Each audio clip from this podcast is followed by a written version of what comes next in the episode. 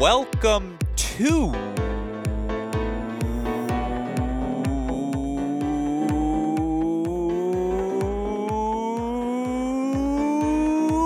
Hey, great shot. This is the Great Shot Podcast, a Cracked Rackets and Tennis Channel Podcast Network production. My name is Alex Gruskin. On today's show, we're recapping a phenomenal semifinal Sunday at the 2023 Division One Men's ITA National Team Indoor Championships. I assume many of you can already hear it in my voice. Ugh, what an outstanding day of tennis we were all treated to in the college tennis world. Two equally dramatic, equally captivating, equally compelling matches unfolding, leading us to an all state of Texas National Indoor Championship. It'll be defending champions TCU taking on the University of Texas, each team taking distinctly different paths to reach tomorrow's final. And joining me once again to help recap each team's semifinal victory is the man you know best as the forefather of the college tennis ranks formula predictions, never far from the listed UTR, one of the many dames to root for the Liberty Flames, the lean, mean vegan machine, and not to get too sentimental here, but perhaps this is reflective of, of, my broader mood. A man I am immensely grateful for, as he is the only person crazy enough to stay up each and every night to help me recap all of the compelling action. It's my dearest friend, Chris Halioris. Chris, hey, great shot. Welcome back to the show. Ugh, what a day. How are you feeling? I mean, how can you not love a day like this? But I'm sure it's clearly going to come through in our voices. My home state team loses. Your your team loses. We gotta we gotta keep up. But yeah, what a day it was. So I have tried my best to remove my previous biases. Of course, I will always be forever grateful to everything the University of Michigan has meant to me. Of course, I will forever feel attached to the University of Michigan in my life. That said, I have tried my best over the course of the past few years to adopt a nonpartisan perspective on all of our analysis uh, analyses and I was on the phone with my cousin Brad, my younger brother Nick following the matches today and they both yelled at me. They were like, "Where was the pro Michigan talk?" They were like, "We heard nothing. It was a lot about the Texas fight, but nothing about the Wolverines. Where were you, Alex?" All of that said, after the match, and I apologize to him for sharing this moment as he meant it in the kindest way possible, and I just thought it was adorable. It is, you know, again, the reason I'm sharing it is because I feel so fondly about the man himself. Head coach for the University of Texas, Bruce Berque, comes up to me and goes, Yeah, sorry about that. As if he had to apologize for me for beating the Wolverines. And I've never smiled no, bigger. That was, I, that, yeah. was, that was a rubbing it in moment. There was no, no there was no sincere apology there whatsoever. No, you're so wrong. In the tone, in the eye contact we made, everything about him. It was again the kindest gesture from Bruce, and I immediately gave him a big hug. I was like, "Get out of here!" I was like, "Come on, no, are you kidding?" That's exactly what college tennis is supposed to be. Two teams leaving it all out there on the court again. Texas advancing with a 4-3 victory over Michigan. TCU back into the final for two winners over Kentucky. Kentucky. Again, on today's show, we're going to recap everything that happened in each of these two matches. We'll offer some thoughts on some interesting consolation results as well uh, at the end. But all right, let's just get right into it. Texas 4 3 over Michigan. If we're being honest, the match came down to the doubles point. And for this Texas team to drop the doubles point last night, late at night against Ohio State, find four singles victories. They finished the match at 10:30. All of us were speculating physically, emotionally, how prepared will they be for the start of this semifinal? They came out guns blazing. And I mean, credit to P.Y. Bailly, Siem Woldeab. They got up an early break on Styler Maloney. They never let it go. They did such a good job of targeting the Maloney body on big returning points for Pat. And look, this Michigan team just never got going at the number two spot. Credit to Texas for that performance. But then you got to give credit to Andrew Fenty and Gavin Young. Oh my God, were they good at the number one double spot today. Just you know, I don't think Eliot and Cleeve played poorly. They just, much like Maloney and Styler, they never had a chance to get into the match. And so if you're wondering, are Fenty and Gavin really a top 10 team? The answer is unequivocally yes, coming out of their performance today. And then it comes down to the number three spot, a spot that just felt destined from about two all in the set to be headed towards a tiebreak. It was not pretty tennis from either team. You saw an abundance of nerves from each of these players. Double faults on all sides, missed easy volleys, you know, half volleys that should have been put in the court that are, you know, dragged wide because again, you're just doing a little too much with that ball.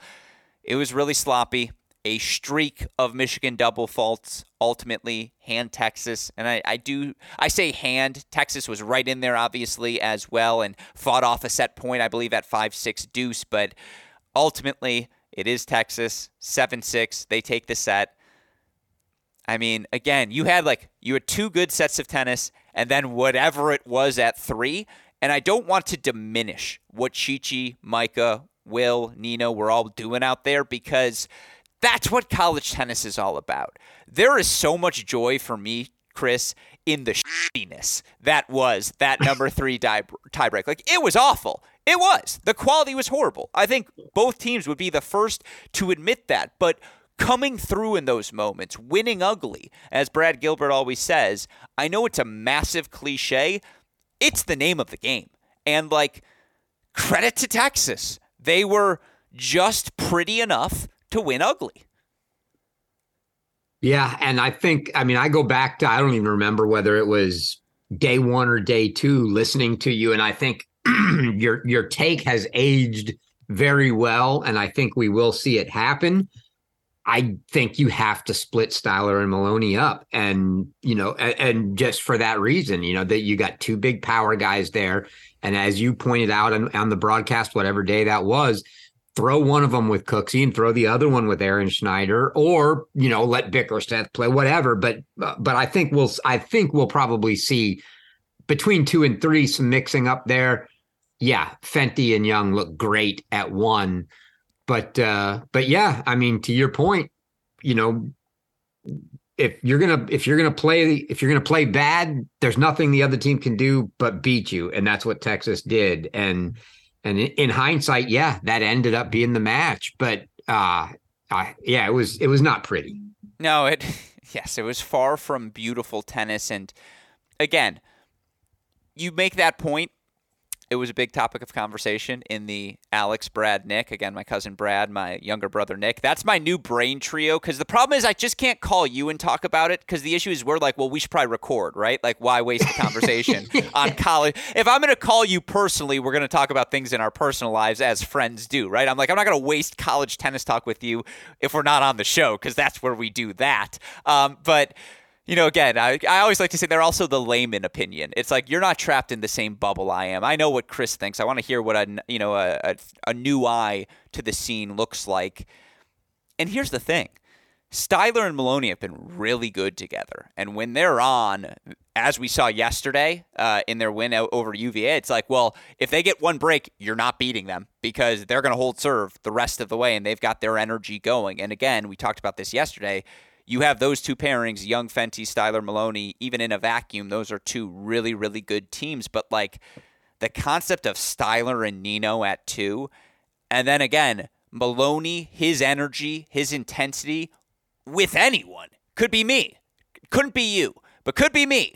I think we'd have a shot at that number three spot. But then you put him with a Cooksey or a Bickerstaff or whoever. Like, yeah, I really like that team at the number three spot. It's not that this doubles pairing isn't good. It's just the question of do you explore looking for something greater after a weekend where, look, you went one and two in doubles. That's a shock for this Michigan team. That said, it's time for the flip side. Texas, the fight of this Texas team, the energy they showed. This Chi and Braswell team earned a 6 2 win yesterday over Kingsley and Tracy, a team that damn just about never loses.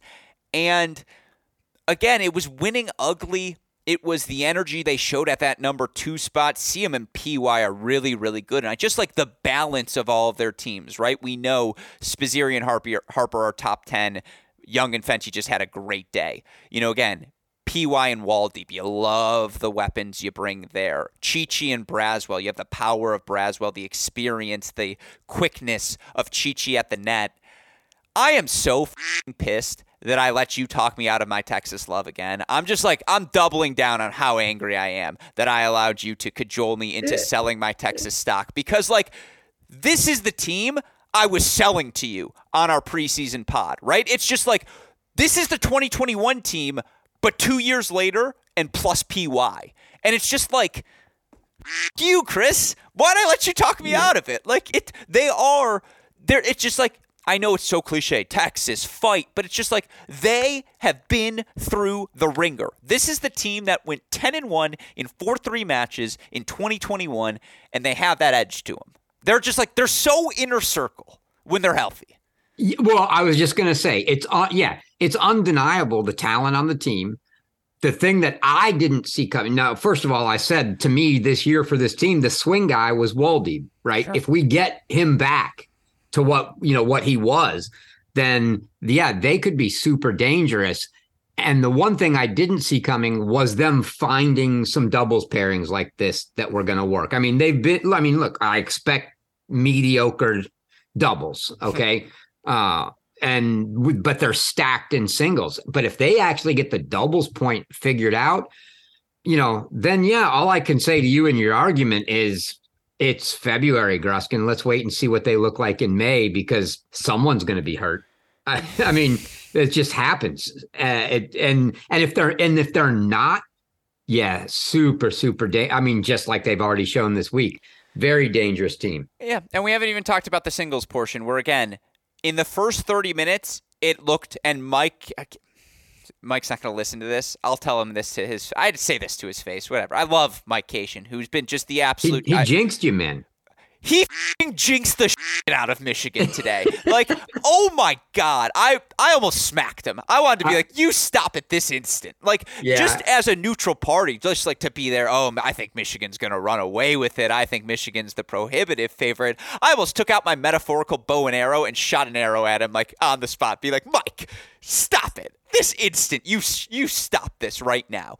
Um, but yeah, like there was a moment where Bickerstaff was up what three one in the first set at Harper. You know, Maloney and and Py are playing really close. You never have a double break Maloney. for Gavin. No, yeah, we're gonna get there. You know, Cooksey's up an early break. Um, I mentioned the other one. Again, Bickerstaff's up in early break. Cooksey's up in early break. Maloney's doing his thing with PY, but you always have faith in Maloney. Fenty, a 6 1 first set where he was the exact same player he was yesterday, uh, or today as he was yesterday against Montez, the day before against Ferry. And then, you know, again, Gavin's up 5 2. And you're just looking and you're like, all right.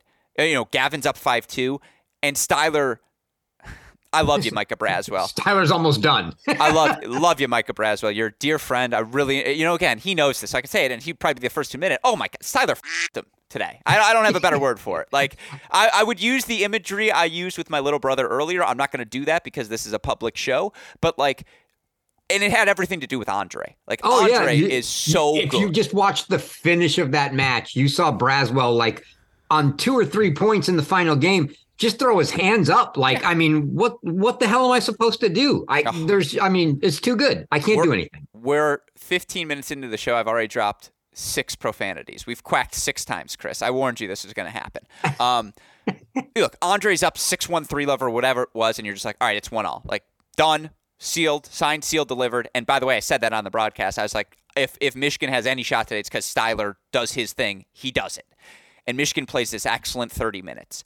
But once again, whenever Texas needed to make a push today, Chris, they were able to do it.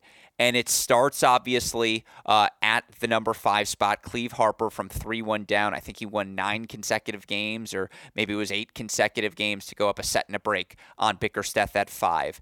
You know, all of the sudden, Ar- uh, Arimilli has made it a match at the number six spot, and he's got Cooksey. Da- you know, he fights off set points, and now Cooksey's down 5 6 love 40. And, like, you know, again, Gavin Young goes from 5 2 up with tons of set points to he drops the first set 7 5 against Woldeab.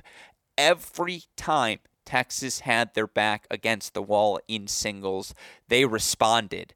and it's a credit to them. Ultimately, again, Woldeab gets through in straight sets. Harper was very good today against Jacob Bickerstaff, worked him around the court so well. Harper uh, threw in straight sets. And look, let's start with the Texas side, and then we'll get back to Michigan here, Chris. I will never feel more comfortable with any player with a three all match on the line in college tennis right now than Eliot Spizzirri. He is now officially the guy after this match. And you know I don't say you know I take the guy seriously, Chris. I am the foremost scholar when it comes to the history of the guy in men's college tennis. Eliot Spizzirri's the guy. And like and I said this to Andrew after the match, and he knows this as well. He was great today. Like he did his job. His job was to win the first set. He does it. But like Spizzirri immediately gets that break back, you know, and uh, it to start the second. And after getting broken at for five all in the second set, immediately breaks back, holds four seven five there, and then just again, it's not to diminish Fenty. It's just like Eliot's gonna be Eliot down the home stretch of a match. Eliot isn't going to he's going to be able to block out all the other noise. Just focus on his intensity executing the serve the forehand. The five returns he hit to end the match were the best five returns i have seen in a long time consecutively at the collegiate level where you're just like dude you're going to like fenty had a good first serve to his forehand twice and it was just like corner corner you know line. It was just like I, again I, I don't think andrew played bad. I thought Eliot went and won the match for Texas and just like it all comes back to what I said earlier. Chris, this team has been here before. And you could see, not indoors, but they've been in this scenario before. This team has played so many three alls. They've won a lot, they've lost a lot. They were ready for it.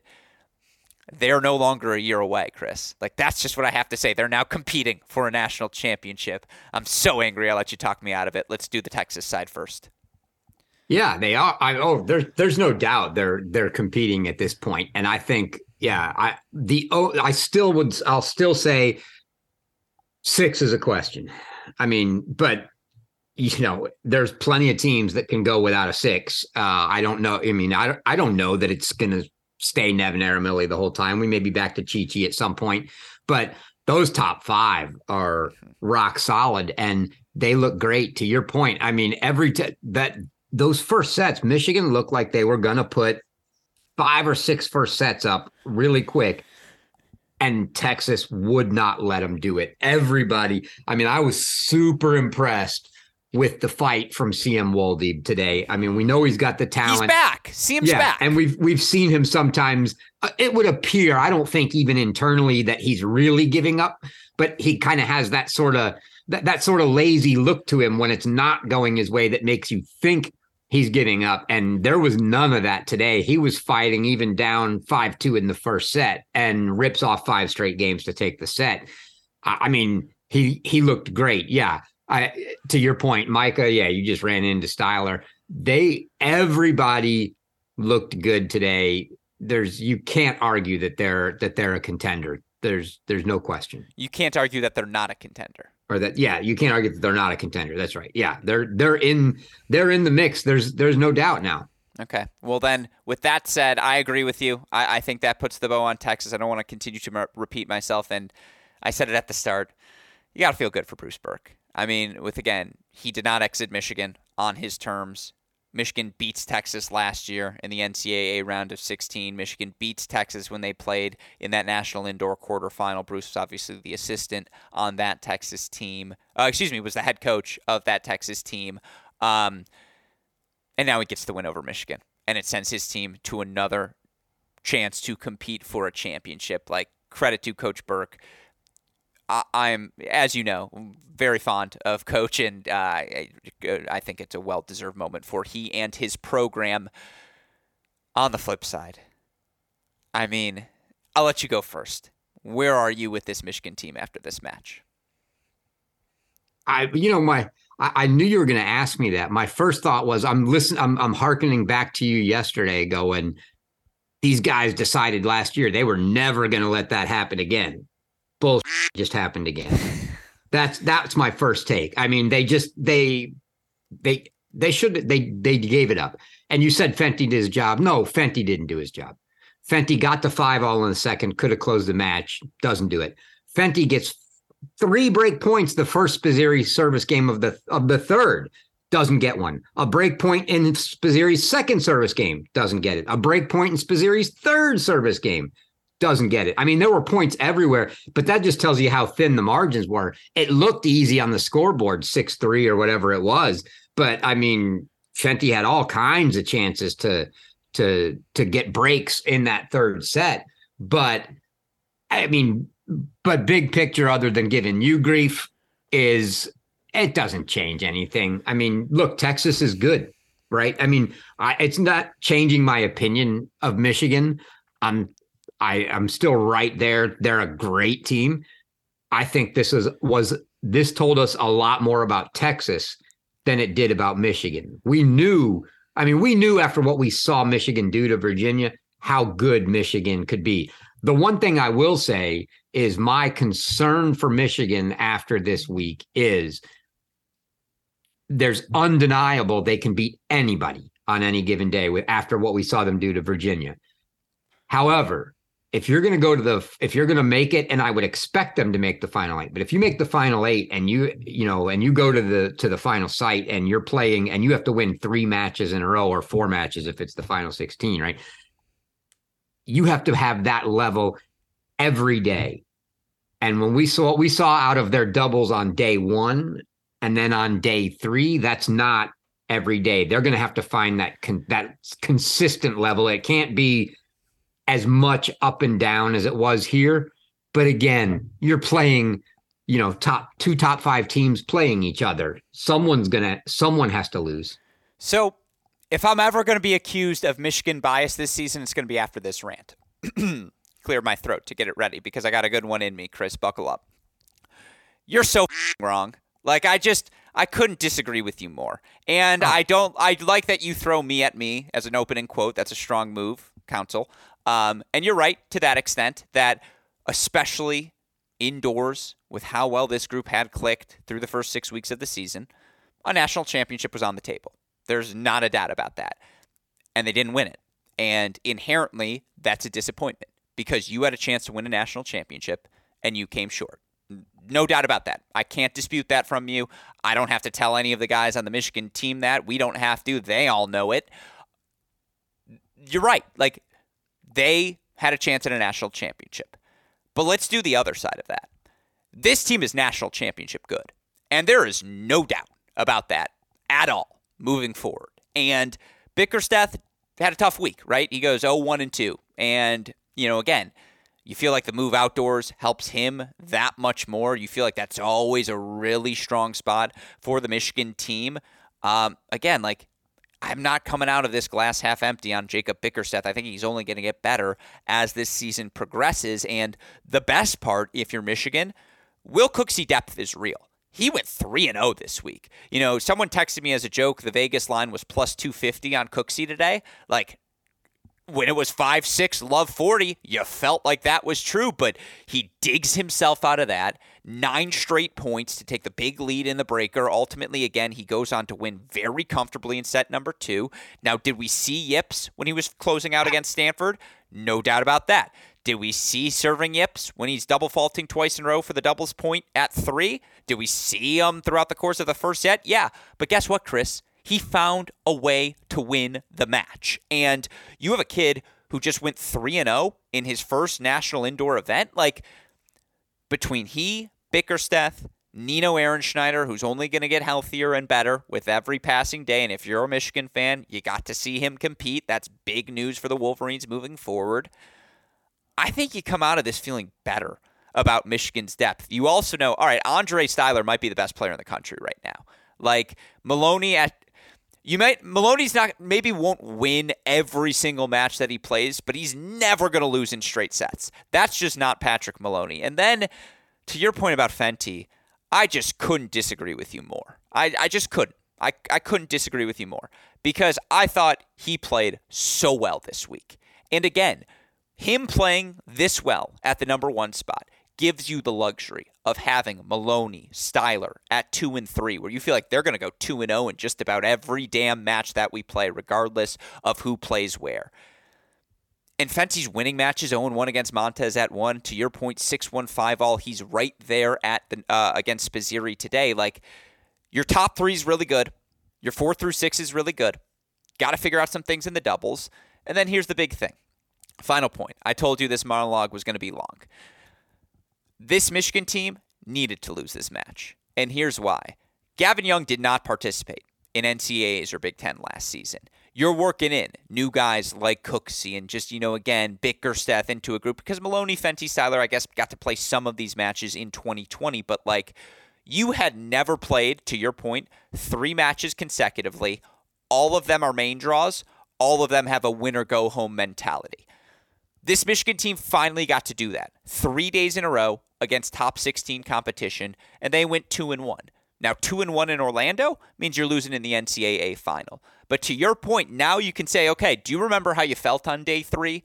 You need to get a little fitter. You got to get a little stronger because that's exactly the challenge you're going to face in Orlando. And now this team will understand what that three day stretch actually feels like mentally and physically. And of course, there are no moral victories. You want to win the match. I said it at the very start of this rant.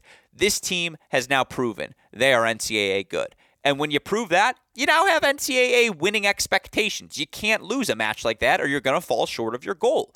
But like now they all have been through it. And now they've it's just like this is now you know.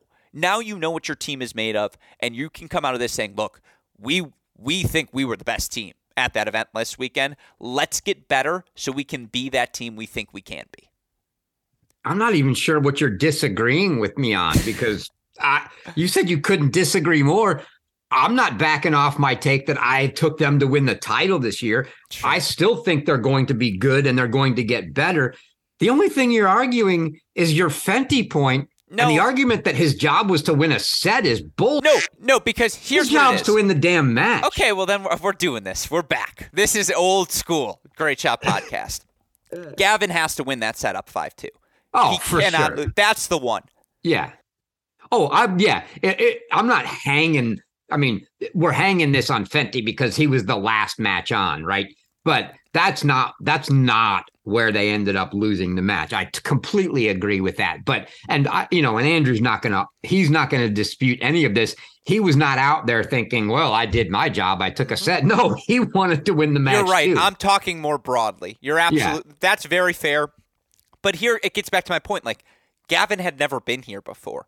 This was Gavin's first loss of the season. I am still all the chips are in on Gavin Young. I know what that kid is made of. I know what he's capable of doing. He has the it factor you need to be special in those moments.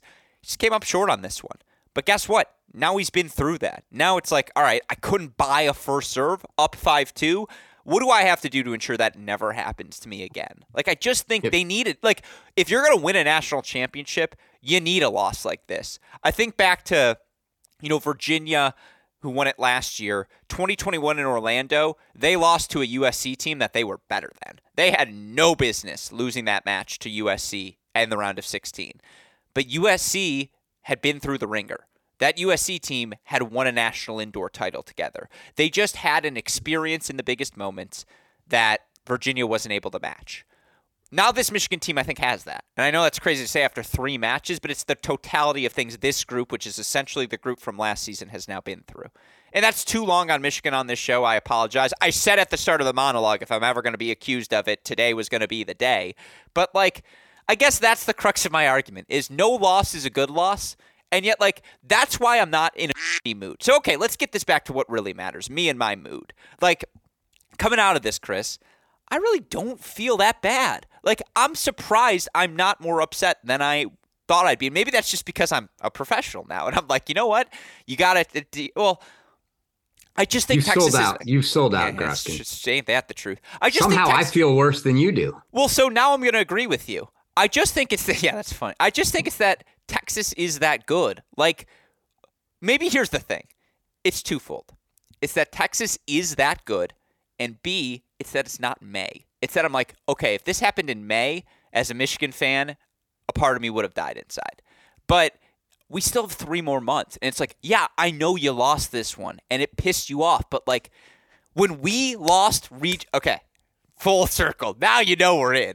Um, we. no, we meaning the Michigan club tennis team. Junior year, we lose round of 16 to Florida. It was the th- it was the third straight year we had lost round of 16. It was our junior year team wasn't as good as the senior year team, but we were so much better than the Auburn team that ended up winning it. And I remember going to that final and looking at Max, and I distinctly remember us having a conversation, maybe a little tipsy, that night at the hotel and being like, I will never let us lose that. Like we're never not playing in the final again. Like it was so these teams suck. Like let's or it's not that they suck, but it's like we are as good as any of these guys and now we know how it just sucks to lose when you shouldn't lose. And it's just like that was this moment. And as someone who has had a moment like that, I know how beneficial it is moving forward. And that's my final thought on it, Chris. I'm sick of repeating myself. Hook 'em horns. yeah. Did we mention how good Texas is inner circle good? Like we did that at the start, right? That was 30 minutes ago. So you're right. I think we Yeah, we, we, will we'll we'll give you a little leniency here for your for your Michigan squad. But yeah, I mean For my Michigan point, squad, thanks Coach Berque. Are you apologizing to me now? Like literally yeah, for, to a T they're like so, I'm like you guys don't have to apologize to me. I respect all of you now. That's like a spe- you know me. I like I just like good tennis. And this was even when it was ugly, it was beautiful. The the 37 double faults by Cooksey was good tennis. Well, how did you not laugh? Like I mean, the oh, ultimate goal to no, be entertained?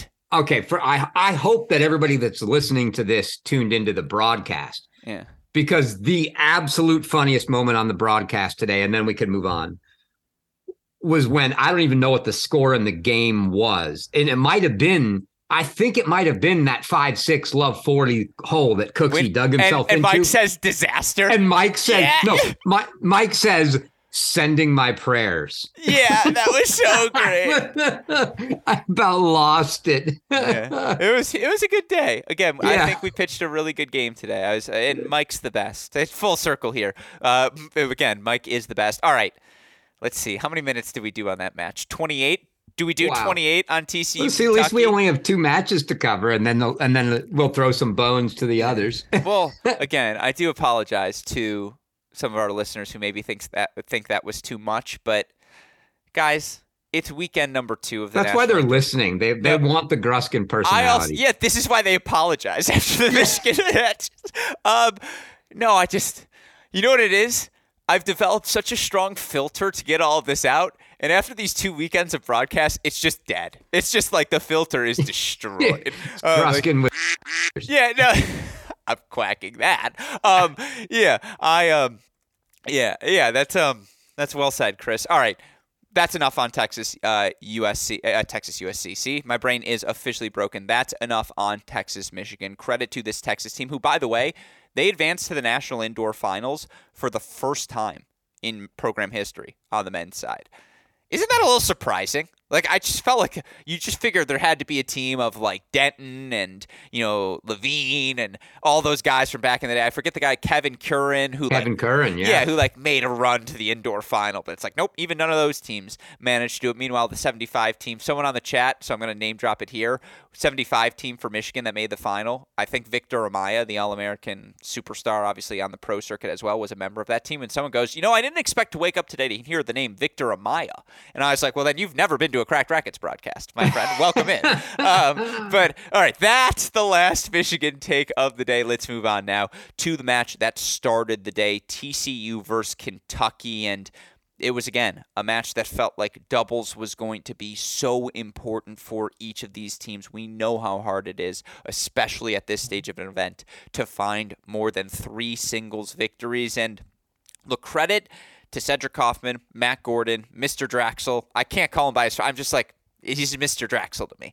Um, and this Kentucky coaching staff. The adjustments they made in doubles were the correct adjustments. Like again, Draxl and Weekes, Lapadat, Mercer, uh, Ayeni and Baadi. That is a spreading of the wealth those are balanced teams. And I know Draxl and Weekes lost today to Gorzny and Vives, and we'll get to the TCU side of things in a second. But I always like to start glass half full for the glass half empty. I really like the energy of them. I love the way Draxl coaxes Weekes along with his energy, with his intensity. Lapadat and Mercer are just good. They've been good now for a year and a half. Like, we know what they are. And then Ayeni and Baadi play with the athleticism, intensity, and energy you need out of a number one team. And they have the weapons, they have the strength to compete at that position. Look, Kentucky didn't lose the doubles point. TCU went out and won it. And Gorzny and Vives at three should be illegal.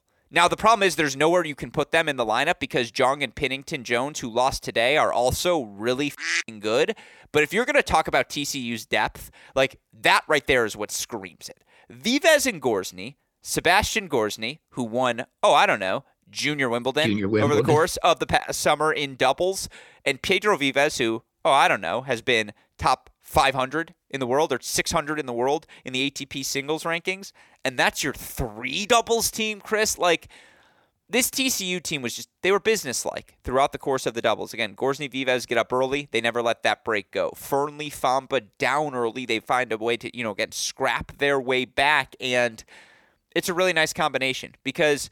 I think my biggest question coming into this weekend for TCU was like, I get Jake Fearnley's at one. Is that a stack or is that the real deal? And to quote Bertus Kruger, it was great to hear from him in the chat today. You know, Fearnley's got the biggest forehand on the team. I don't know if he's right, but he's definitely not wrong. And like Jake Fearnley is number one singles good. Jake Fearnley, I didn't know he was this athletic. I didn't know he hit the ball this big. I didn't know he was this good at volleying. Like uh, last year, I thought, oh yeah, at four, at five, sure, his athletic, you know, he hits a heavy enough ball that's going to overwhelm people at those positions. But I didn't realize he was number one singles good. And I didn't realize, I mean, I did know how good he and Fomba could be together, but I just get it now. It's like, oh, no, no, no, it's not a stack. Like, I think Fearnley actually does belong there. And again, Fomba and Fearnley are as good of a number one doubles team as you'll see in the country on any given day. It was a good doubles point. TCU just a little bit better. Yeah, my only question, you know, in in the doubles for them is, uh, are they actually going to stick with JPJ? I, I can I can see a world where they say, you know what? Well, didn't they go two and one though? Yeah, yeah. I mean, I yeah, they they were good, but I mean, again, it's the same thing in singles. They've just got so many options. But but I think we're starting on the Kentucky side anyway. So let's get back to the Kentucky side. Well, no, no, no. We don't have to do that. We can get well, yeah, we're all over the place. Again, now we're back into late night podcasting mode as the clock hits eleven twenty two Eastern time. Um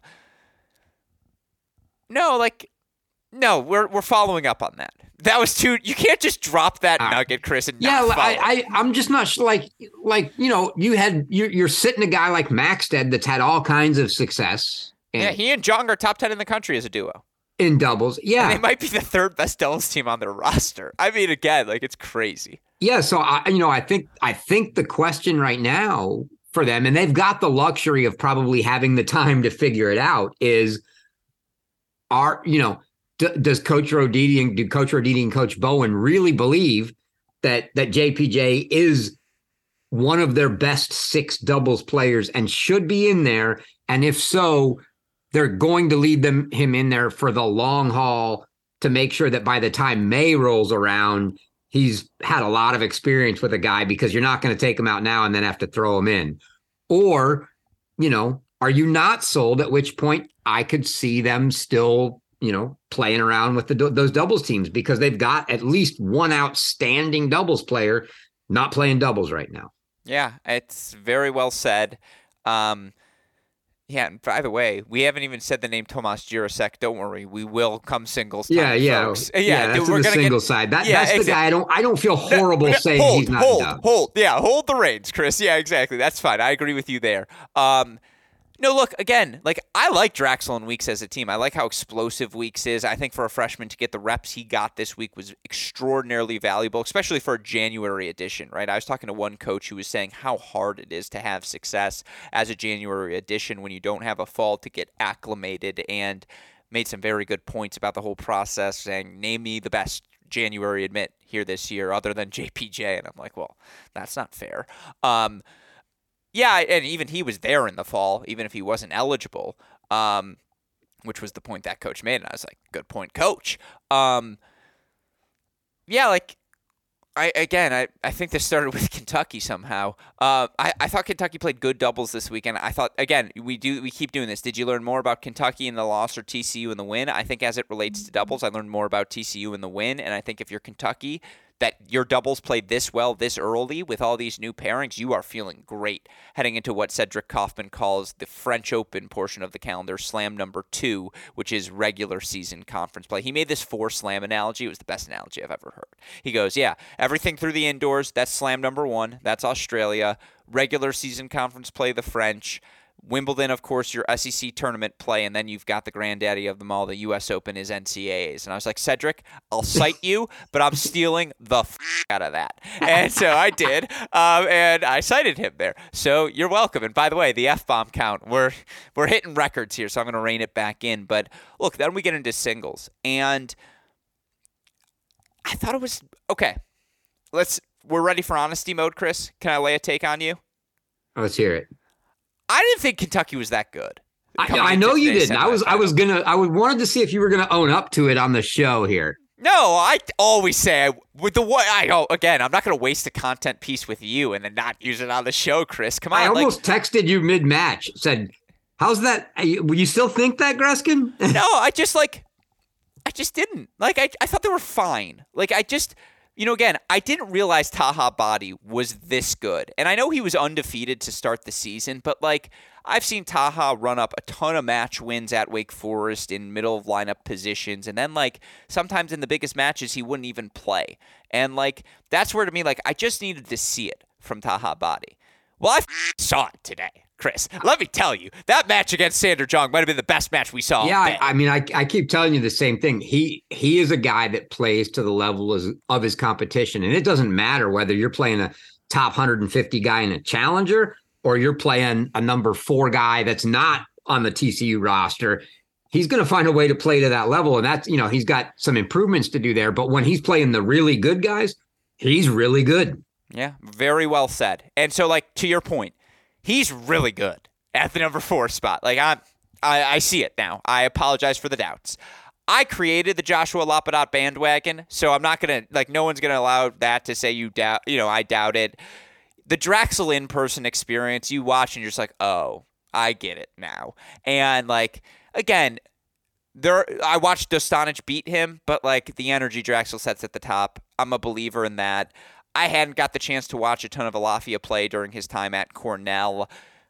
I get it. Like it's just it's just great. Alafia might be the most compelling watch in all of college tennis right now. The athleticism, the daringness, and then the flair he brings. Like again, it's just Draxl and him at the top. It's the sort of energy you love to see uh, in college tennis. And then like, yeah, is good. Not not like not just like oh he's solid. No no no. He is He's good. good. Yeah. And like Weekes is young. He's really athlete. Like you see pieces here and there. It gets a little bit disjointed at times. I do wonder if, like, come the end of the season, you go Cosne five weeks at six. Well, yeah, I think that's coming. Actually, yeah. right now, I think Weekes just need. I mean, he's got a ton of upside. He just yeah. needs a little more, you know, a, a, little more work. And then again, let's look at the scores. Fomba wins six four in the third. You know, uh, Jirasek wins 6 3 in the third. Jong and Baadi are in a third set. I think this TCU team is really, really good, and Kentucky played them evenly. I apologize, Coach Kauffmann. I apologize, Coach Gordon. Like, no, no, no. The depth they don't have depth issues anymore. I kept saying five and six; those were the positions to attack. And look, TCU wins at five and six because they're really good at those spots. Chris, it's not because you know Kentucky didn't lose the match. TCU went out and won it that's my Kentucky take. I did own up to it. That was also, by the way, F bomb number 11 of the show. I'll stop keeping track here, but um, impressive by me. I, am back, Chris. Did you miss me? I'm back. um, all right. I don't know. Again, I, I, I say all that about Kentucky, but guess who wins the match? TCU. Who my takeaway coming out is like, yep, they are. Uh, like, why did we have them preseason number two? Like, what were we? Because we didn't know Pennington Jones was eligible. That's why. Because, but it's like, okay, he's eligible, and they still have Maxted and Vives on the bench. Like, yep, they are good. Yeah. No. Yeah. The, I think Inner this circle. is some. Yeah, this is pretty. That's everything you said is very well summarized. I was texting one of the one of the SEC coaches during this match uh, about just you know the success and the potential success on the day for the SEC uh, in general, right? Georgia big win. Kentucky obviously didn't get there. South Carolina gets the win over North Carolina. Second, Florida four, gets the win in the over. Baylor. Yeah. And you know, later in the day, it, then then the then the quote then was, and if Tennessee does it, you get tennis, right? Everything was going well. And and I said, yeah. And you know, the the thought on the Kentucky match at that point was, you know, they're this should show people they are a top five team. Mm-hmm. It was just that TCU is just too much. I mean, you know, any given day, maybe, but they're just that good that if you play them, you know, a, a number of times, they're going to win more than you. Uh, They're the only team where I look at their lineup and think, yeah, they could get four singles victories. Like I like, and I say that right. Like, am I onto something here, Chris? Normally that's where you'd laugh, so I'm a little offended that you didn't there. Um, but like, isn't that the take where you look? Isn't that like what Well, yeah. what tier is TCU in? They're in the yeah, they could get four singles victories tier, which is the highest of high tiers. Well, you, what's funny is that we're we're not talking about them probably as strongly as being the prohibitive favorite for a national title as we did about Florida. the Florida team Yeah. that we just said I don't care if they win that, that wasn't good at doubles and we didn't care yeah. right and we said because they can win four singles matches but now we've got a team that we say the same thing in singles but they're really good at doubles Chris. and yet we still don't seem to be and i'm with you i'm still and i'm not as heavy on that you know yeah they are they're really good they're good everywhere Yeah, the difference I think. Well, first of all, that's you haven't made a point that good since 2019. Bravo to you. That was really well done, Chris. So you're let's let the record show you're throwing heaters as well. Is this what I have to do to get you to throw heaters? Is just swear at you for 46 minutes straight, and then you get angry enough to start just coming back with freaking sauce? Um, that's a really good point. Really, really good point. And it's fascinating because I was talking to a coach today. This is the best part about being on site is you just get to have the conversations again. And a huge thank you to every coach, every player who tolerates my nonsense because God knows, like the cranberries, I like to linger, Chris. Um, yeah, you, thought I wasn't gonna be able to sneak it in again? Come on, come wow on. Um, i caught the time after time reference on the broadcast today too I will be waiting. um, all right, you disrupted my rhythm here. Talking to the coaches about all the. Oh, how many teams have won national indoors and NCAAs in the same season? I was really, you know, again, I was thinking, I was like, oh, I can think of something. Like Wake Forest did it 2018, right? Uh, Virginia did it 2017. The 2017 Virginia teams, maybe the best of all the Virginia teams. In 2018, Wake Forest was uniquely excellent in that Gojo, Chrysochos, Mansouri plus doubles and uh, Botzer, excuse me, plus doubles combination of just like how good those four points were. yeah and then throw doubles guys in there Yeah. like Seraphim and Do you remember? Do you Come remember? No. Do you remember our Alan Godjev debates? Like Oh. I was thinking about this the other day. I was like, you know what Yeah, I miss doing on this show? yeah, I was like, I miss talking about Alan Godjev. I was like, that's really our roots. Um, so shout out to Alan Godjev, whatever he's up to nowadays. Um, but like, so those two teams. I think SC did it in 2012, that final Stevie Johnson year, because they're like, all right, guys, let's win indoors once. Um, and then like I think like in modern memory, and then uh the Illinois team right from 2003. Like I'm pretty Three, sure that yeah. team did it as well. I think that's it in modern memory. Now there might be a Baylor team, a UCLA team I'm forgetting. If so, I apologize. Although Becker said his teams never did it, um, so sorry. That's who I was talking to. Um, the point is like it's really hard to win both. TCU could win both this year. I mean, they're in the championship match, and Yeah, so I they go. could, sorry, they could. yeah, well, they, were the favorite to do it last year, right? They won indoors. They were the top seed going into the NCAAs. Yeah, Uh, which is the, I mean, which is the thing we forget more than anything else. TCU was the top seed at NCAAs last year, and by the way, this was an NCAA flipping of the script. Michigan beats Texas in the round of 16. Kentucky beats TCU in the quarterfinals. Both teams remembered that. Flip the script here on today's indoors. But final thoughts go to you. Yeah, no, I, I mean, I, th- I'm, I'm really looking forward to seeing what TCU does the rest of the year. It's, uh, I mean, look, it's been a long time. I, I can't remember when's the last time we had a team run the tick, come into NCAA's undefeated. I I mean, Virginia didn't in 17. Wake Forest lost that match at Florida. Shout out Oliver Crawford. We remember that match, Chris. That's another OG match where it was like, what yeah. happened here today? Um, yeah, I don't I don't know when the uh, last time that, yeah, SC that, wasn't undefeated in any of their runs. Virginia. Oh, you know what happened. it was? Nope. I can tell you exactly what it was. 2013 UVA goes undefeated. They win in. That's one I forgot as well. 2013 UVA won indoors. They won outdoors. They went undefeated. I have. I mean. I still dream about Jenkins, Domijan, and Frank as my top three. So just carry on. But yeah, I'm just I'm you know I'm sitting here looking at this. If, That's it though. Know, it's it's been a, it's literally been a decade. 2013. It's been a decade, and if if they Look, can, you know, if they can pull off that win tomorrow, I mean, right now you're you're looking at. I mean, we had what we thought was a big three. Baylor not quite there yet, right? Mm-hmm. So now we've probably got a big two in the Big 12, which is TCU and Texas. They're going to play tomorrow. They're going to get to play in the regular season. They're probably going to get to play in the Big 12. But if they can handle Texas, they may not lose a match this year. Chris, I'm really proud of this show. And again, my brain might be broken, but what a great question posed by you to just allow me to be in a mood to talk about the 2013 Virginia team as the last yeah. team to be undefeated. I'm like, I'm so happy right now. You have made my day, my friend. I mean, um, Come on. Now. All I need to do is lay up some Somdev Devvarman thing yeah, for you, exactly. and, and you're and it's all good. All I'm saying is, if there's a Mount Rushmore of Cracked Racquets Great Shot podcast episodes, this one better be on. um, yeah, and I, yeah. Mom, you be the final judge as the ultimate scholar of Great Shot Pod, the only person who's actually listened to every single one. Um, no, all right, and we got in the obligatory Dr. Gruskin reference. So I mentioned my mom. Now we really have hit all the bases all of that said, final place to go. Again, National Indoor Championship. We're going to be doing a pregame show, 11:30 a.m. Central Time on our Cracked Racquets YouTube channel. Match, of course, starts at noon. It'll be myself, Mike Cation, super producer Daniel Westoff steering the ship. It's the last time I get to ask you this, Chris. Match calculus prediction. Which way you leaning? I mean, goodness, the I would I would say the only thing I feel really good about in, in picking something in this match is that TCU should win at six.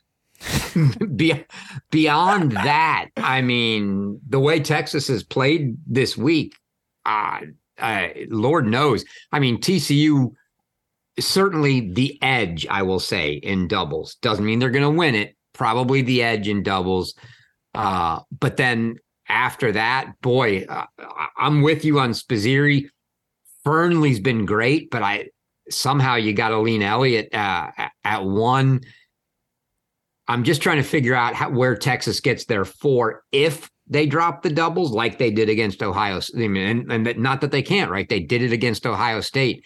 Uh, I think they, you know, I think it's got to be four of the top five, and I think it, they're going to need a big, they're going to need a big bounce back from Micah Braswell. Um, because I think that's a that's a spot that they they probably. I mean, I look, JPJ's not been great. He hasn't been bad. Hasn't been great. I think he's susceptible. I just think it's too just like I thought against Kentucky today, who played them really well. They're just too much right now. They're so good. Uh I think I gotta lean like four. Assuming TCU takes doubles, I'll say four two. If they don't take doubles, we could be in for a four three match. Yeah, all right. Here's what I will say because I think this is an interesting factoid I see right now. This group, Spizzirri, Woldeab, Braswell, Harper, they've never beaten TCU. Not once. And they've played three times since the start of the 2020 season. Team went 0 2 last year. TCU also got them in 2021 4 3 in Austin. That's just a little nugget. I like that one. Like again, this TC, this Texas team's been on a revenge tour, right? Like again, after last year they went 18 and 11. I just saw that number and I my jaw dropped. I was like, that's I'm I'm picking. It's gonna be a good pregame show tomorrow. Let's just say after these five minutes of watching. But like, here's the question: You beat Ohio State 4-3. The match ends 10:30. You beat Michigan 4-3. Everyone gets pushed. Again, you've got till noon the next day at a match. And again, this is part of the schedule. I'm not blaming anyone. I'm just saying you have till noon the next day to get ready for a championship match against a conference foe that this core has never beaten. Will Texas be able to get up to, for it?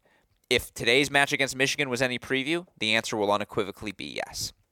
Will Texas be able to continue to dig, themselves out of out of holes? Because here's the problem: if TCU's in a scenario where they're up breaks on all six sets, as Michigan was today, like I know it was very early in first sets, but like, can Texas climb out of that again a third day in a row after they were down a doubles point against Ohio State in the quarters as well? Like, if they do that, I'm going to say it for another time. Boy, will I be pissed. I let you talk me out of any Texas takes I had coming into this 2023 season. But yeah, I mean, you say TCU 4 3. That's your go to pick? Yeah, I mean, I, I, have to lean that way, but I, will say, I, I will say this. I will lay, I lay zero, you know, I put z- zero credence in sort of the argument that anybody would want to make about hey, they played late, they went long, whatever. Look, we're talking about a bunch of 19 and 20 year old kids for the most part that can go forever. It's not the physical aspect that's going to be the problem.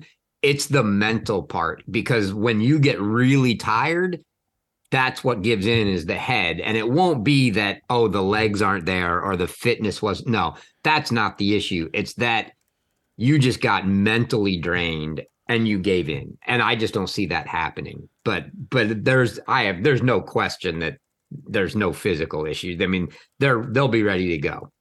That's that's so well said. Again chris i'm going to swear at you more often. You know the problem is now? We go live on the deciding point so i can't swear because we're live. And so it's like i feel the comfort of being able to do that when we're not. Um very well said I think we've got a fantastic match against TCU, looking to make it back to back national indoor championships. Can you name the last team that won them back to back, Chris?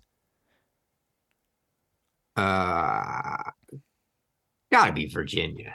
2010, 2011, Virginia, part of the Virginia four-peat. They won from 08 to 11. The Shabaz Sanam Singh class never lost at the national indoors. It's been that long since we've had back to back champions. Over a decade. That speaks to, again, everything we've seen in the college tennis world over the past decade, and it speaks to how special this opportunity will prove for these TCU Horned Frogs. But again, with all that in mind, Chris, how about this? Here's the deal I'm going to make with you because Jay and I did this as well. Uh, if you have one consolation thought, much like yesterday, you want to share, feel free to go to it. And by the way, I suppose the final thought the 0 3 teams overall ultimately end up as who? Stanford goes 0 3. No, Wake.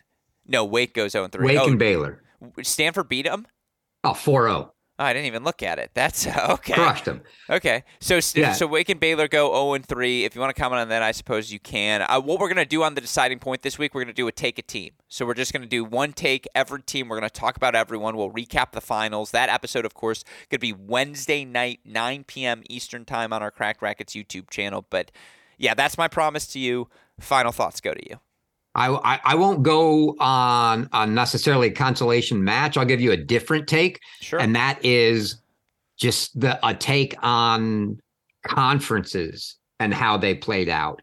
Disappointing for the Pac-12 and the ACC. Look, the AC, North Carolina goes one and two, Virginia goes one and two, Wake goes zero and three. Brutal for the ACC. Pac-12, USC goes one and two, Stanford goes one and two. Not great the Big 12, obviously the huge winner, even with the Baylor 0 and 3 mark, 3 and 0 from both Texas and TCU coming in uh, and playing the final tomorrow. And then the SEC and the Big 10 both showed fairly well as well. Yeah. So these no, it, well said. These are all things we will expand upon on that Wednesday night edition of the deciding point because yeah, you're right. There are still a few nuggets for us to continue to unpack, but that was therapeutic, Chris. I think I needed that. I appreciate that very much. Uh, again, those are our thoughts on a phenomenal. All right, let me ask you that. Scale out of 10. Was it a good semifinal Sunday? What do you give it? Oh, it was a great. I mean, look, regardless of, I can pick on the fact that, you know, maybe some of the matches aren't the cleanest or whatever. But what you really want out of these matches, and, and, you know, I commented early on the day, the day three is always one of my favorites just because you're getting all the teams that have sort of self-selected into the same part of the draw, right? So you you should have really competitive matches, and and yeah, I don't whether it's good tennis, bad tennis. You want high energy, competitive, you know, Mm-hmm. you know, exciting down to the wire. And and we didn't get 4-0, 4-1 matches uh in the for the two semifinals. So uh, you know, to get a 4-3 and a 4-2 that were both tightly contested, great, great semifinal day. Very well said. With all that in mind, of course, again, Championship Monday on our Cracked Racquets YouTube channel pregame show with myself, Mike Cation, starting at 11:30 a.m. Central Time. Of course, we'll have coverage from first ball to last of the final, starting at noon Central as well.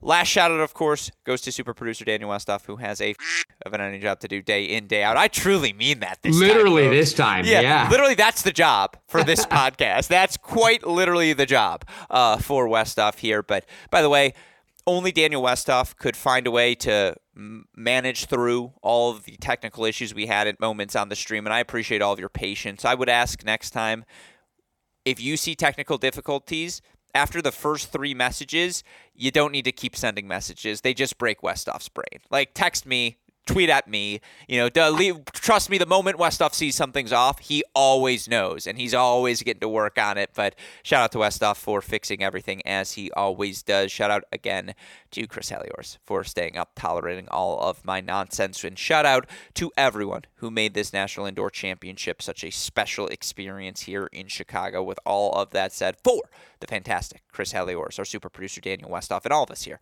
at both Cracked Racquets and the Tennis Channel Podcast Network, I'm your host Alex Gruskin. Chris, what do we tell all of our listeners? Hey, great shot. And we will see you all tomorrow. Thanks, everyone.